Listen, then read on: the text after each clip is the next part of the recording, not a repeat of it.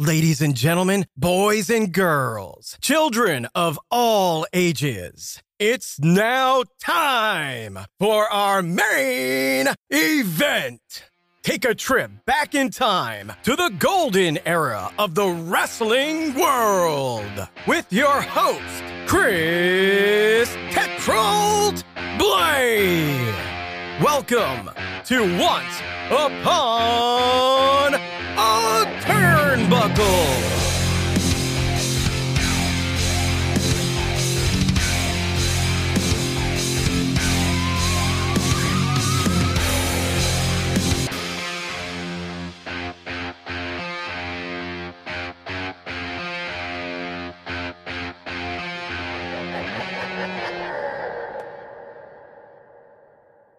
Since it is January, and being a wrestling fan, that can mean only one thing it's Royal Rumble season.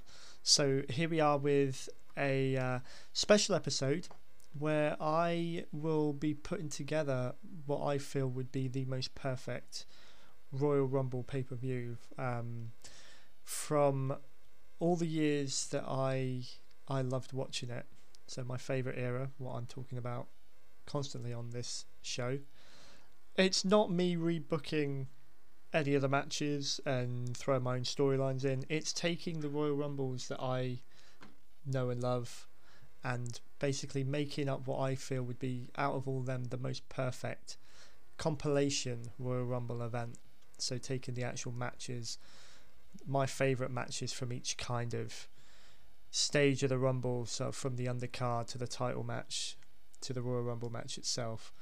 So uh, yeah, it's just a bit of fun, really. So um, let's kick it off, I suppose. The um, the one thing I loved about the Royal Rumble event was it it was unpredictable. I guess looking back on it now, you can probably see how and why some people were picked to to go over in the Rumble match or to to win the, the title matches and whatever.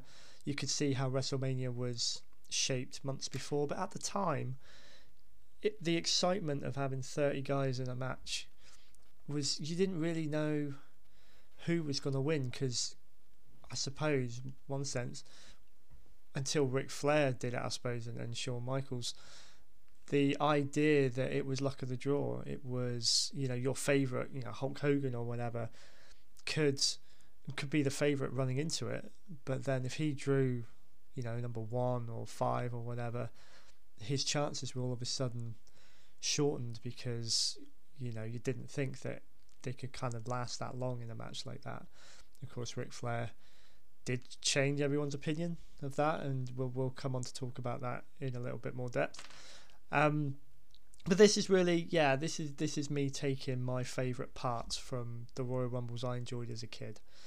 So, um, without further ado, let's uh, let's begin.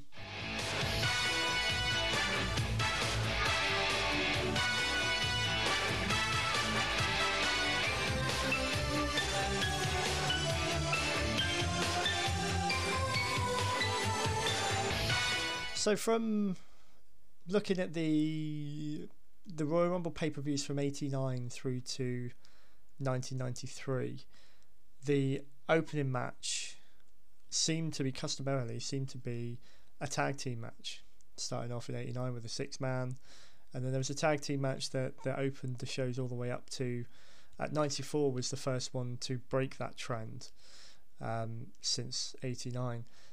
And the opening match, the one, the, another thing I loved about the Royal Rumble was that not only in the Royal Rumble match could you see guys on the pay per view that you probably wouldn't have seen in a match, you know, mid card and lower card guys were thrown in there. It was a great way to see them.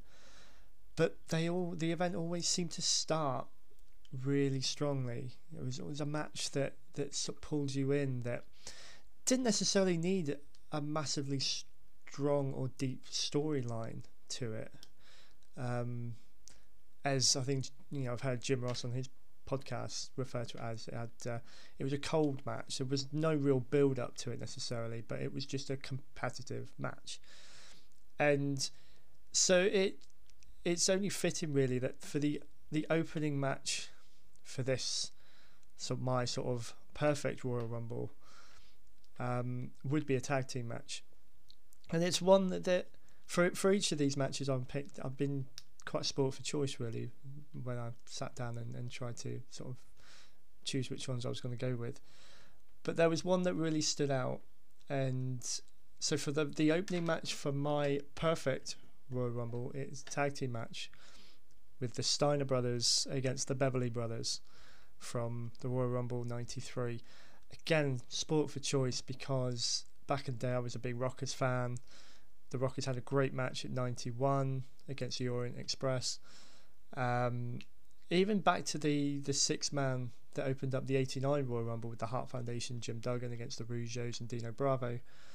It was '93 was it was I was starting. I was within the first couple of years of really being into wrestling on on my own, and uh, it was the first year that I sort of was able to pay attention to what was going on at the time, as I might have discussed way back in the first episode. But I was a big Steiner Brothers fan, and seeing them in the WWF was something special to me. And this was the the first time. This was their pay per view debut for the uh, for the WWF against the Beverly Brothers, and yeah, for me, it's just it's nostalgic in the sense that it was the Steiners' first run. It was their first, my first look at them in the WWF. Um, nothing had really changed, to be fair. Scott's hair was questionable, I suppose, when he was in the WWF, but um, their style was was still as magical. You know, they were still strong. They were they were great to watch. And the Beverly Brothers, I think, were, were one of those. They were really underrated. You know, they they could have been a lot bigger. I think they could have had a, a title run at some point um, throughout '92. You know, given a chance. But I think you look at the slide that they had through '92 compared to when they came into the to the WWF in '91. They uh, they were used more of a, kind of more as a comedy act. I mean, they were in matches with funny endings, I suppose, with guys like you know the Bushwhackers, and they uh, they were on the the losing ends against people like Legion of Doom, and then they got their shot at, at SummerSlam '92 against the Natural Disasters, but you never really thought they were going to win. And then I suppose Survivor Series '92, they were probably the the team out of the four in in their match when they teamed with Money Inc against the Nasty Boys and Natural Disasters. They were the team there that you didn't really think were going to survive anyway. You know, you, you know that they were going to be eliminated at some point. But I think I can't think of a better way really to start the, the Steiner brothers off, and and particularly to start the Royal Rumble '93 off in this very solid tag team match with, as it was billed, two brother teams. We know the Beverly Brothers weren't actually related, but that was the, their gimmick, and it was it was a nice touch. Um, yeah, and I, I, you know, it's the first time um, I knew of the Steiners. I didn't see many of their matches when they were in WCW, but I, I did know them. Um, and it was really this match that got me really into them because it was one of the first matches that I, I saw. It was the first match I think I saw the Frankensteiner. Um, but you know, this is what started my my um, my love for the Steiner brothers. So uh, yeah, yeah, good solid opener. You know, it's not bogged down in in massive dramatic storyline, um, but yeah, using Frankenstein at the end, Steiners get the win. Yeah, you know, it's a it's a great way to start the show. So then, as we move on up the cards, we get to the Intercontinental title match. Um, interesting point, really, when I started looking back at this. 1992 was the first time that there were title matches at the Royal Rumble. Um, correct me if I'm wrong. I, I couldn't really find, and I, I I know there was the Royal Rumble 88 and it's considered the first Royal Rumble. I didn't really know the 88 one when I was growing up. So the 80, 1989 was really my first um, my first experience with the Royal Rumble. There were no title matches on that one, and it wasn't until 92 that you got the tag team title match, you got the Intercontinental title match, and obviously you got the, the WWF Championship that was being decided in the Royal Rumble match. And, and then as it went on, the Royal Rumble wasn't one where you you saw all the the championships um, defended, you, you know, in full. You know, ninety three you had you had the two singles titles, but you didn't have the tag team titles, and um, ninety four you had them all. I think that's uh, and then ninety five. Yeah, that's from then onwards, 95 onwards, you, you then had, had them all being defended. But in those run up to sort of 92, 93, it wasn't it wasn't really customary to have the championships being defended. So, you know, having an Intercontinental title match on my card really it sets the it sets the era that I would be looking at, and I think again, I was really spoilt for choice because when I was growing up, the um, the first Royal Rumble that came to pass that I was able to to actually watch WWF on TV, sort of on a weekly basis, was 96 and I think then the Intercontinental title changed hands with um, you know Goldust beating Razor Ramon. That was a that was a big thing because I didn't think that was going to happen. I kind of wanted to see someone different than Razor Ramon with the belt so I kind of wanted Goldust to win but I didn't think he'd been there long enough for them to have given him that that run um it, it wasn't a great event you know Royal Rumble wasn't a massively successful event for Razor Ramon I mean he lost the belt at 96. He lost the belt at 95. He did, before it was reversed and restarted, um, he did actually lose the title to IRS, or, you know, it suggested he had lost it before, like I say, it was then, you know, restarted and he did actually sort of win. Yeah, so so none of his matches really stick out in my mind. Um, and sort of the later ones, you get towards the late 90s, I think the Intercontinental title did start to lose its meaning somewhat. So really, I, I narrowed it down to two Intercontinental title matches, which would be on my perfect Royal Rumble pay per view. And after much inward deliberation, I did pick my winner, which would be on my card, which would be from Royal Rumble 92, Rowdy Roddy Piper against the Mountie. It's quite a poor match in terms of the wrestling.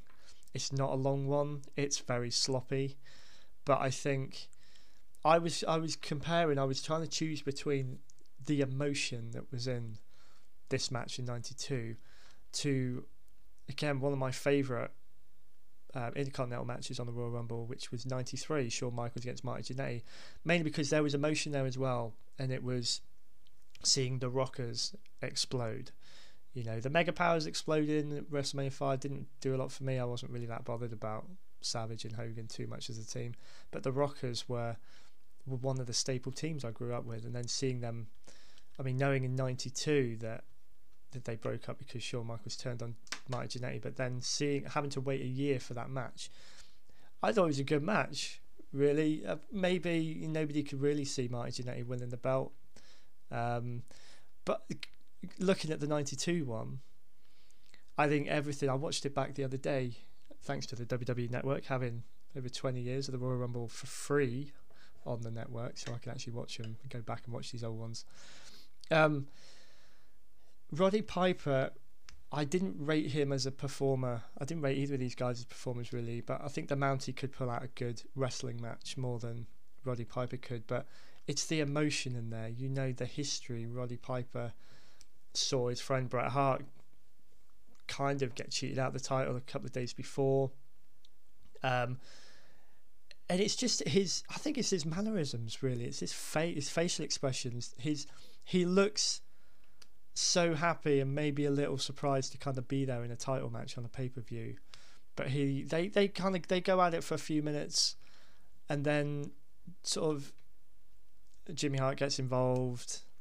Um, kind of cost the Mountie in a way because he he, he Roddy uh, Roddy Piper runs the Mountie into Jimmy Hart, and then he slaps a sleeper on. And at that point, I still I didn't think the sleeper was really enough of a finishing move, and Roddy's didn't really look like the most effective. But when he put that on, the crowd goes nuts, and it, he hadn't even won obviously until the referee um, drops the mounted arm three times and makes the decision that place just erupts, and it's then his face. I mean, he's he's then he's enjoying. He he, he gives the Mountie a bit of his own medicine. He shocks him with his shock stick, and then when the announcement comes through from Howard Finkel that Roddy Piper is the new Intercontinental Champion, it's it's that sheer emotion, that joy, that celebration, which you don't, you haven't got. I don't think with with title changes for a long time. It looked real to him, you know. And I thought he was comical with it. He was he was, he was brilliant in himself. He was a real character. I just didn't really rate him as you know the best wrestler. I, I was much more for Bret Hart being the IC champ in those days. Um, but it was a good moment. You know, I think for that reason, you know, take the the wrestling ability away for a second. Um, that is one of the even you know gives you goosebumps watching it back really in that moment when he wins the title because you know it's it's there it's real he's got his moment. And um, as they were billing it it was the the only time or the, by that at that point the first time that somebody had the chance to win both the IC and the world title on the same night. So you, you did kind of wonder whether Piper would have would have been able to do it. Um, but also I think you could not beat at this point the um, the commentary team of Gorilla Monsoon and Bobby Heenan. They made that whole event, but I think they were absolutely brilliant during that match. So next on the card, we move up to another tag team match. I was I was deciding when I set this out, I wanted an opening match, I wanted an IC match, I wanted a tag a tag team match. I hadn't decided at that point whether it's going to be a tag team title match because, like I said earlier, not all the Royal Rumbles I I loved watching back then had the tag team titles defended. And those that occurred at the end of the 90s, again, I think they really did from sort of, I see 98, 99, the, the belts didn't seem to mean as much um, as they did. So apologies if my choices here are a little skewed to one sort of area, but for me, that is really what made made them special is you know that that point in time so we'd already had a, a, a, normal sort of standard tag team match at the beginning of the show with the Steiner brothers and the Beverly brothers. I then decided, um, looking at some of the other options I had, so looking at the tag team title matches that the Royal Rumbles had, um, for instance, the, the tag team tournament finals in '95, Bam Bam and Tatanka against the One Two Three Kid and Bob Holly it was it was entertaining, I suppose. But again, you never. It was a good Cinderella story, I suppose, for the kid and, and Bob Holly to win the belts. But you never really got the impression they were going to hang on for them for too long, and they didn't. Um, 96, Smoking Guns and the Body Donnas was a bit odd. Smoking Guns, great team in the mid 90s. I didn't really know what they were trying to do with the Body Donnas, so turning Tom Pritchard into a skip clone. Uh, 97, they weren't defended. Owen and the Bulldog were in the Royal Rumble match. Um, 98, they weren't defended because the champions, I believe, at the time were the Big Boss Man, Ken Shamrock, or it's the the uh, or it's the Outlaws, not sure, but they were against each other. Those pairings against each other in singles matches for the the IC and the Hardcore title. Um, so yeah, I mean, f- for me, they're I could have gone way back to the beginning as well. You know, you had some entertaining ones with, like I say, the Rockers and the Orient Express and the the Rougeaus and the the Bushwhackers, but I think they're more opening matches rather than sort of the upper mid card um, tag team matches. So I settled. Well, I settled. I really enjoyed this match. The choice for mine to follow the Steiner brothers and the Beverly brothers and the Roddy Piper Mountie matches would be a tag team title match with the Quebecers against the Hart brothers, Bret and Owen, from the Royal Rumble 94.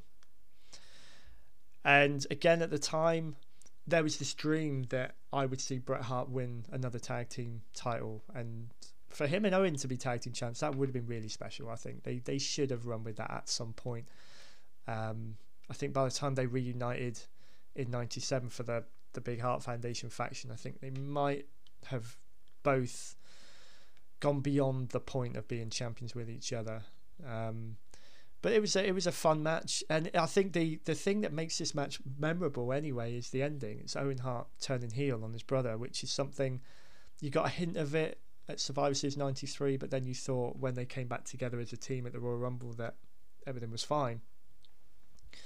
Um, and then it wasn't. I think seeing Owen Hart as a heel for the first time is, is really really memorable, and that that spurred that that started one of the best programs I think I've seen stretch through the year, which is Bret and Owen throughout the whole of '94. I spoke about it back in the a few episodes ago when I looked at '94, my sort of year in review. It was Bret and Owen that carried that year, and I, I didn't mind the Quebecers really. It was I was quite shocked when they came through. I saw it in one of the WWF magazines when firstly they announced their, their arrival and then all of a sudden they had the tag team titles all in sort of one go.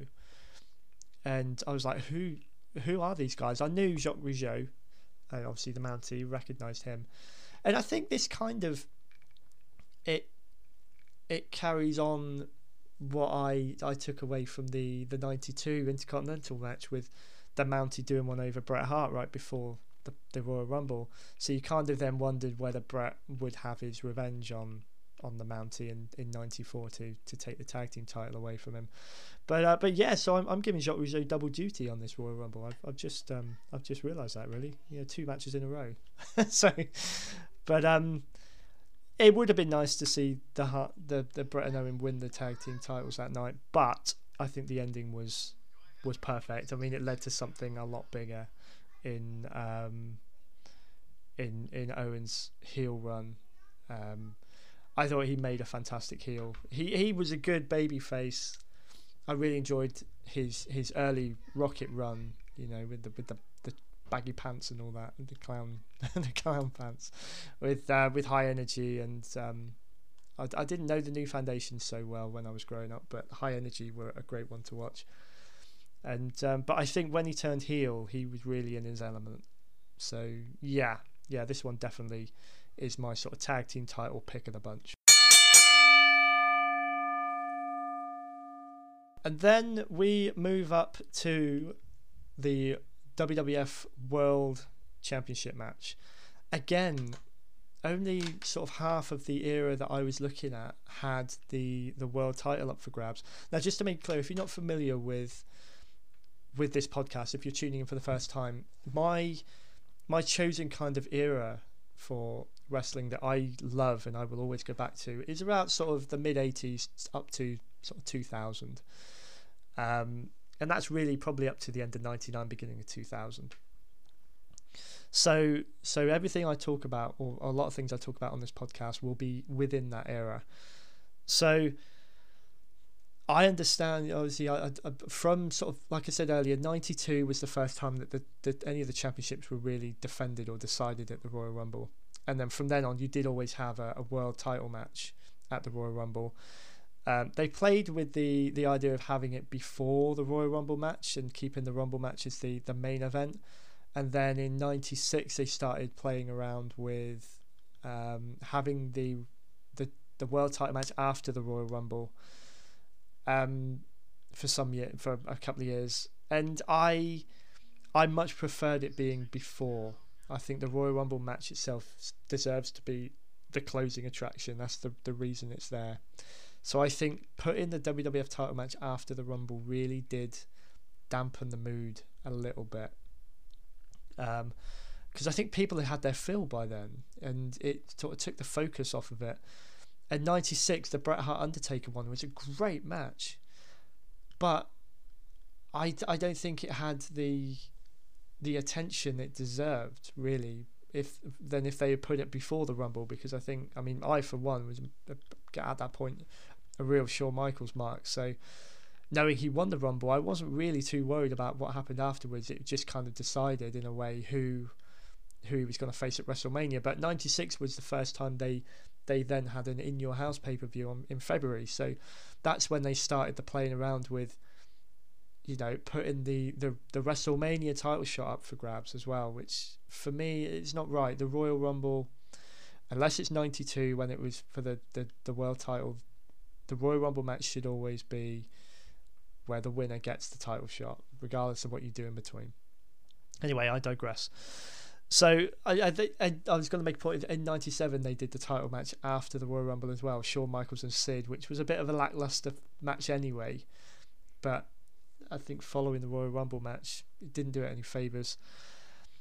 But you could look at all the um, all the other world title matches. Now, there's another world title decision which um, I would pick over all of the others, but for obvious reasons, I won't put it in this spot, which will become clearer.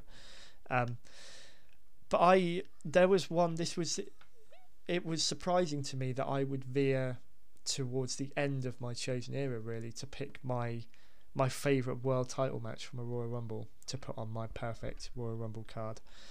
But I'm going with The Rock and Mankind in the I Quit match from Royal Rumble 99. And again, I, I guess it's not like best of a bad bunch. I wasn't a massive fan of many of the world title matches at Royal Rumbles.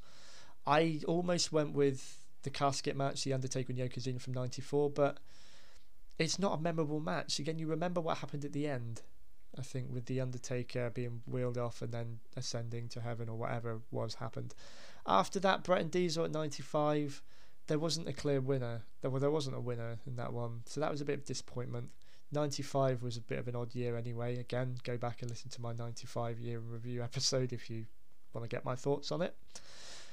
96 97 didn't really um, it wasn't well positioned the world title match. And then the, the casket match from uh, 98 with Shawn Michaels and The Undertaker again it wasn't that memorable. It's the end again. It was Kane turning on his brother and setting the casket on fire that everyone remembers. But the the Rock Mankind I think I remember most of that match or at least a great deal of it. And I watched um, I watched the, the Beyond the Mat documentary only recently, and um, they they highlight they follow Mick Foley for a little bit of that film around this time, around this match, and afterwards, and you see the the sheer terror on his kids' faces who are who are in one of the front rows, and his wife has to take him away towards the end because they just can't bear seeing their dad take any more punishment when the rock is just hitting him time after time after time over the head with a chair. And this era was, I, I did really like this era.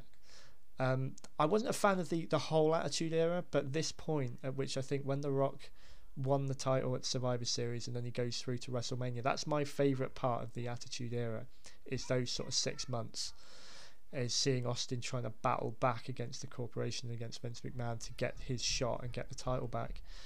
But the program with Mankind was it was like an added extra in there. You, you know, it wasn't going to be part of the big blow off really at WrestleMania, but seeing Mankind win the title around about Christmas in in '98 was a big surprise, and you really wanted him to to hang on with hang on to the belt in this match. But seeing then The Rock find a way of, of, of sort of slithering away with the title was uh, it was magic. You know, it was really really good.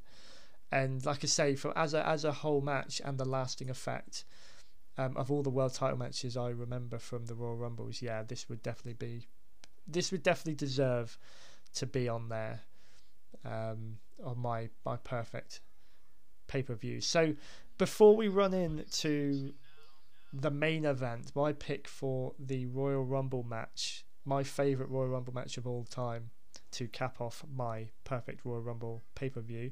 Let's just recap. So we've opened up with the Steiner brothers against the Beverly brothers. The Steiner brothers getting the win with the Frankensteiner. Then we move on to the Intercontinental title match where Rowdy Roddy Piper wins the title from the Mountie. Then we get the tag team title match where the Quebecers put the belts up against Bret and Owen Hart. They retain the titles back in '94 um, due to a, a, stoppage because of Bret's injury, and Owen Hart turns on his brother at the end. And then we ramp it up to the WWF World Title. Um, the Rock regains the belt from Mankind at the Royal Rumble '99. That brings us to the main event, the mother of all Royal Rumbles, which one's it going to be? So here we are, the main event. With the the one match that everyone comes to see or tunes into when you're watching the Royal Rumble, the Royal Rumble match itself. So, again, although I was spoilt for choice, there are so many great Royal Rumble matches. I think it's one of my favourite pay per view events. I said at the beginning of this program, really, the unpredictability that can come with a Royal Rumble match, and the fact that you you see so many guys go in there that you wouldn't normally get to see on a pay per view. It's it's just it's the variety, it's the excitement, it's the build up. It's I don't think any other event, barring possibly WrestleMania or some WrestleManias, do I feel like the excitement builds throughout the pay per view to the main match. And um, wasn't until 1993 that they started giving or awarding the the winner of the Royal Rumble with the title shot at WrestleMania. Um, it would seem like it had some link to it, I suppose, because um, with Hulk Hogan winning in in 1990, he was in the main event of WrestleMania, but he was the champion when he won the Royal Rumble. Um, 91, Hulk Hogan won it and went on to to uh, fight for the title at WrestleMania, but that was just um, part of the storyline with him going up against uh, the the program that he, they built with Sergeant Slaughter, which came out of him winning the title. Um, in '93, there was the first year they made a point of it. They made it a big thing that the winner would go on to WrestleMania, and obviously we know what happened there with Yokozuna. Um, so when they added that to that element to it, I think for a number of years it was it was legitimately you could feel the the hype behind you know anyone can go to WrestleMania because the winner would go on to to fight the champion at WrestleMania. Then, like I mentioned earlier, it started probably '96 onwards here and there that they they started. It wasn't set in stone that the Royal Rumble winner would go on to WrestleMania. Steve Austin won the '97 Rumble he wasn't in the main event of WrestleMania. Shawn Michaels, when he won in '96, had to defend that spot at WrestleMania against Owen Hart at the February in Your House, and I think it really does kind of undermine the the the whole draw, the whole purpose of the Royal Rumble, when actually that right to fight for the title of WrestleMania is is is taken or can be taken away just as easily, you know. Um, and then you get to where it became like brand splits, multiple world champions. Somebody could win it, but you didn't know who they were going to face because they could pick either, you know, either champion. And it's I don't know, the the the majesty, I suppose, the importance of the Royal Rumble has lessened for me um, for quite some time. I mean, you know, by no means do I, I haven't watched a Royal Rumble probably for about 15, 20 years now. I, I really do prefer the I, I, I think the best Royal Rumble events came um, in these these years I talk about up to 99 2000 but um, out of them all I mean the entertaining ones 94 it was a great I love the new generation and it was great to see guys like Bret Hart in there, Lex Luger, Shawn Michaels, Diesel. Um, I wouldn't say the, the Royal Rumble matches weren't that memorable. I think the 96 one for me was because Shawn Michaels made his big return again. So that was quite exciting. 95, they.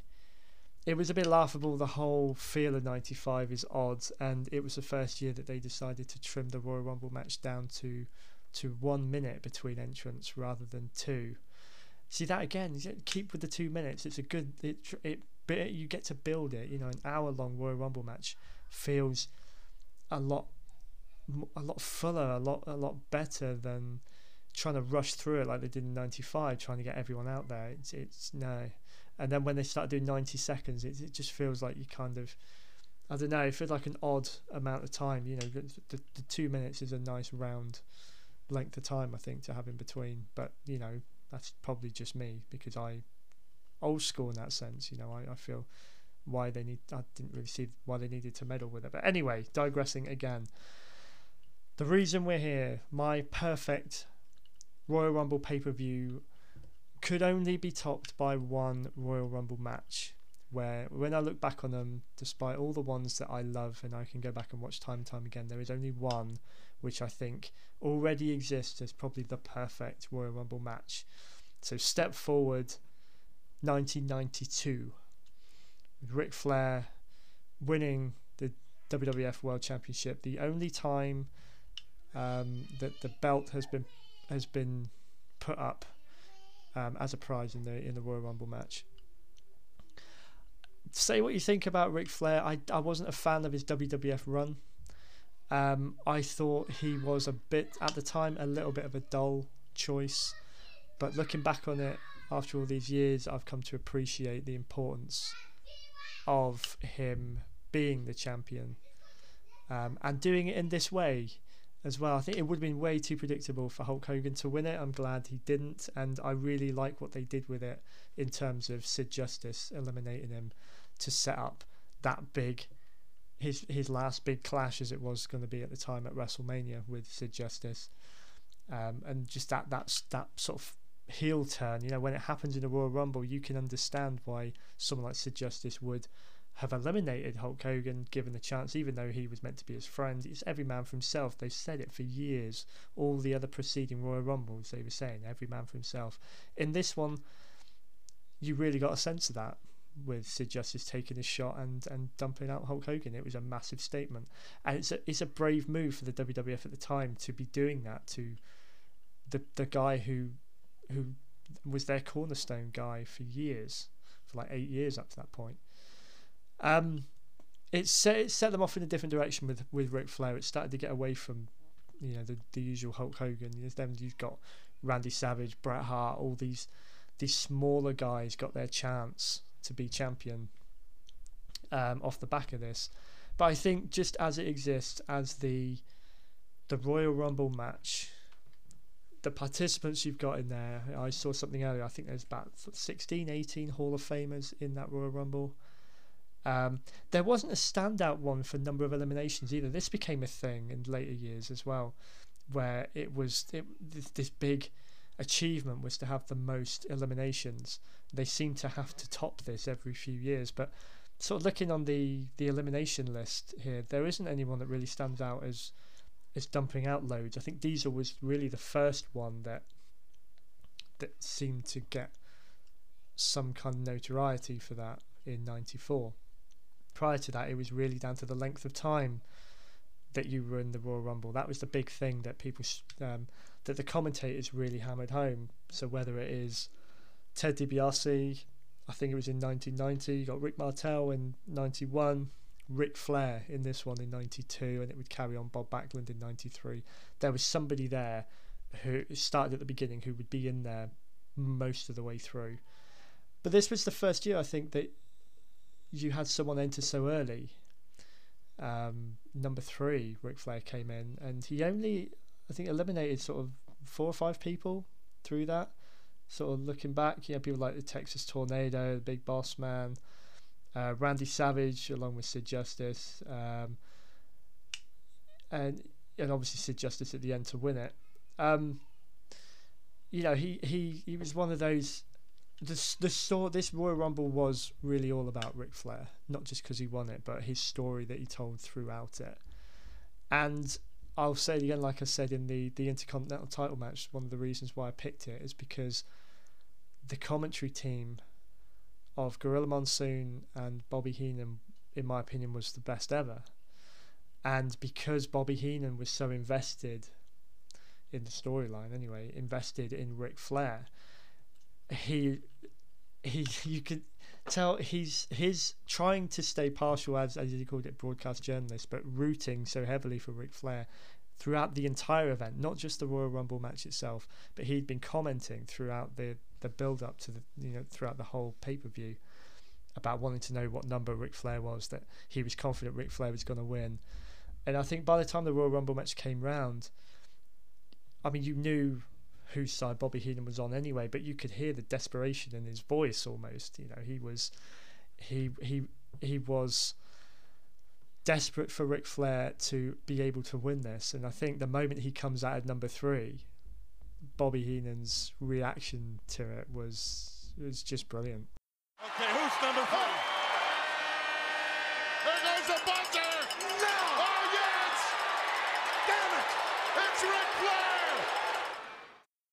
And then throughout the rest of the match, you've got him clinging on every time Ric Flair left the left the left the uh, the mat. He was going to be put out by someone. You know, Bobby Heenan sounded like he was going to have some kind of heart attack. You know, while he was commentating on this, which I think when you come to the end, you're so you're invested in it yourself as well because of the exchange between Bobby Heenan and Gorilla Monsoon and just the desperation that Bobby Heenan wanted Ric to win. And then the minute he does, Hey, look at this! Hulkster holding on, trying to pull him out. It's from behind.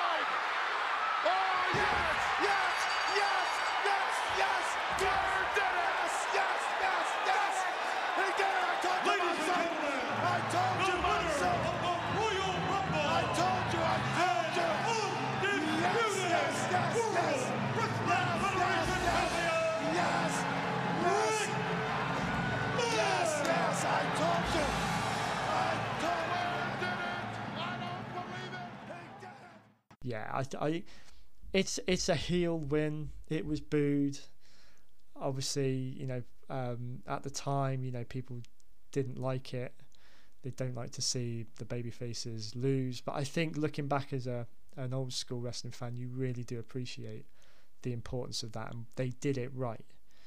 After years before of baby faces winning the Royal Rumble, so Big John Studd and Hulk Hogan two years, it was good for them to turn it on its head and, and have not only having a heel winner, but ha- having at the time the heel winning the the most prestigious Royal Rumble because of the title being at stake. And I th- I think any time that you get a massive title change or you get a match of this size with such a prize at the end, it's going to be a winner.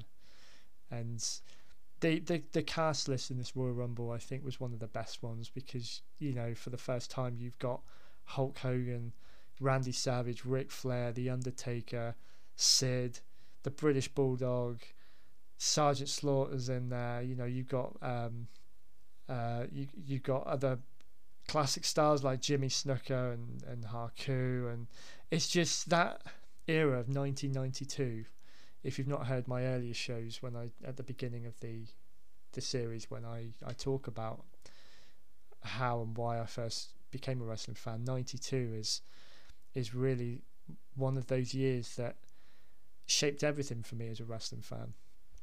And I don't think that any Royal Rumble will ever top this one, particularly nowadays, because the the the roster talent wise I would say is quite thin the results can be predictable. And because of social media, I mean, you get an idea before you even go in there. People are already discussing what they hear is going on backstage, what the plans are. And to be fair, I don't think the writing is as imaginative as it used to be. It's probably too imaginative in one sense because it's it's it's way too Hollywood, and they can do no end of things with it now. Um, taking strides away from what professional wrestling seemed to be back in the 80s and 90s. Um, but I think it's it's it's too linear. You can predict the way the year is gonna map out and who they're planning to be against who at WrestleMania. Everything seems to center around WrestleMania more so now than ever before. So I think when you go when you try and backwards plan, if you can predict what's happening at WrestleMania, you can probably predict then what's happening at the rest at the Royal Rumble, maybe even the Survivor Series that that precede it. Um, whereas back in this day, you didn't really know. I think there was there was still a lot of people that were expecting Hulk Hogan or Randy Savage to win that, and um, lo and behold, especially when Ric Flair comes out near the beginning, and and it was the first Royal Rumble I think to really shock me as a wrestling fan. I think it probably did to a lot of people where um, that match it it seemed natural and unpredictable and that that's really that's really what it was about back then. So yeah so there we go. That is in full that is my perfect my own take. You may have yours. If you have send us a message you know get in touch. Let me know what your perfect royal rumble pay-per-view would look like. But for me it would be one that has the steiner brothers that has an intercontinental match with the emotion of the Roddy Piper and Mountie. Uh, you would have a, a, tag team match in there again with a backstory and emotion to match the likes of the Quebecers and the Harts. You would have a world title match that was so brutal, so memorable, again, so emotionally charged that 22 years later, we're still talking about it as if it was yesterday with the Rock of Mankind. And, you know, to top it off, yeah, you cannot beat the Royal Rumble match from 1992. So, Ric Flair, Ric Flair, Bobby Heenan, the whole setup really, I think, really made that event what it was. Um, so yeah, there won't won't be any more like it, in my in my opinion. If there is, I'll happily admit I was wrong, but I will wait for that. But uh, thank you very much. I hope you've enjoyed this episode. Um, just a bit of fun, really. I just realised, obviously, you know, the other day that it's Royal Rumble season, and um, and I just sort of started reminiscing on on how much I still love going back and watching the Royal Rumble from um, from those days, and. Uh, who knows? Maybe maybe the magic will return one day, and, and we'll have a Royal Rumble worthy of the uh, the early '90s. But we'll see. Um, if you enjoyed this episode, please do. Um, if it's your first time listening to Once Upon a Turnbuckle, please go back and check out the other episodes. Um, and throughout this year, I mean, even over the next sort of month or so, I've got a few uh, a few cracking guests lined up. I'm hoping to really grow this podcast this year. And if there's any topics out there from the golden era, so we're talking about, like I say, mid 80s to sort of 2000, if there's anything particular you'd like to hear me discuss, or anything that you know, if there's anyone out there who wants to come on and, and chat to me, be a be a guest, and we can we can shoot the breeze and um, and you know and go and, and discuss these moments, these these personalities, the events, whatever it is from from that era. You know, I'd love to. Uh, I'd love to have more people come on for and uh, you know and, and, engage with like that. So um, uh, tune in next week. I have a very special guest um, coming up who I'll um, who I will announce prior to it on my page. Um, but uh, just to just say she is a uh, she's an an ex ladies wrestler um, who was trained by the likes of Pat Patterson and Sensational Sherri, Sherri Martel. And she competed in the WWF, she competed in ECW. So she's certainly got some stories to tell, and that's coming up next week. So keep an eye on my page, follow me on Facebook and Instagram, and I will see you hopefully back here next week. Let me just say, after the belt to proclaim me the real world champion. I'm going to tell you all with a tear in my eye. This is the greatest moment in my life. When you walk around this world and you tell everybody you're number one, the only way you get to stay number one is to be number one. And this is the only title in the wrestling world that makes you number one when you are the king of the WWE. You rule the world. Think about it like that, Mr. Perfect. Guys, the